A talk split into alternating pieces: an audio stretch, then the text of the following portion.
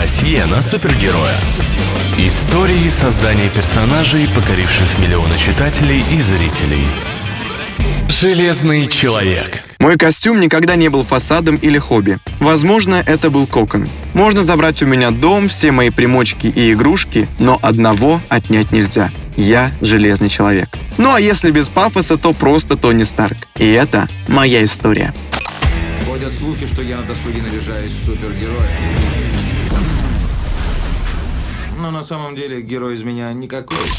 Моим прототипом был реально существовавший американский мультимиллионер, создатель бизнес-империи Говард Хьюз-младший. Успешный предприниматель, талантливый изобретатель, ловелас, который приводил общественность в шок своим эпатажным поведением. Биографию этого невероятно колоритного человека и взяли за основу мои создатели. Уже не безызвестные тебе Стэн Ли и Ларри Либер, они отвечали за сценарную составляющую, а Дон Хэк и Джек Кирби за художественную. Впервые я дал себе знать в 39-м номере комикса Tales of Suspense в 1963 году. В начале комикса со мной имели политический подтекст. Я занимался выпуском и поставкой спецвооружения в американскую армию. Позже упор был сделан на борьбу с преступностью и терроризмом.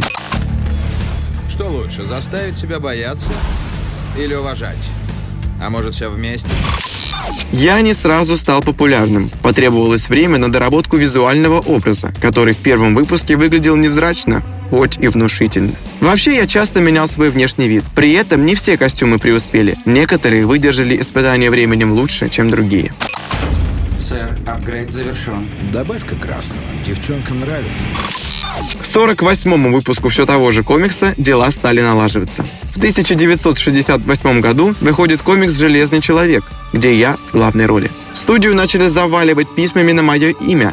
Дальше больше. Обо мне снято три сольных мультсериала и анимационный фильм. Есть даже пародии. В мультфильме «Утиные истории» фигурирует утка-робот, который меня и пародирует. Ну а если говорить о большом кино, здесь меня играет классный Роберт Дауни-младший. Фильм назывался «Железный человек» и вышел в 2008 году. Картина получила положительные отзывы критиков, поэтому без продолжения не обошлось. Потом был «Железный человек 2» и «Железный человек 3», ну а далее началось мое продуктивное сотрудничество с «Мстителями». Я думал, что не прошел отбор. Я ведь, как там сказано, непредсказуемый, самовлюбленный, да и выполнение приказов не в моем стиле.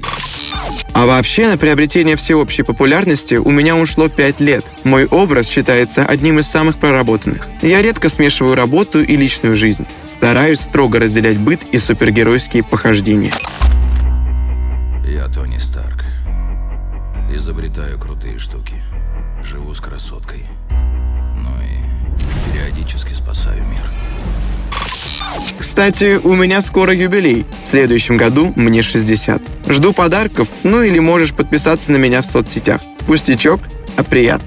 Ладно, чмокни меня на удачу, могу и не вернуться.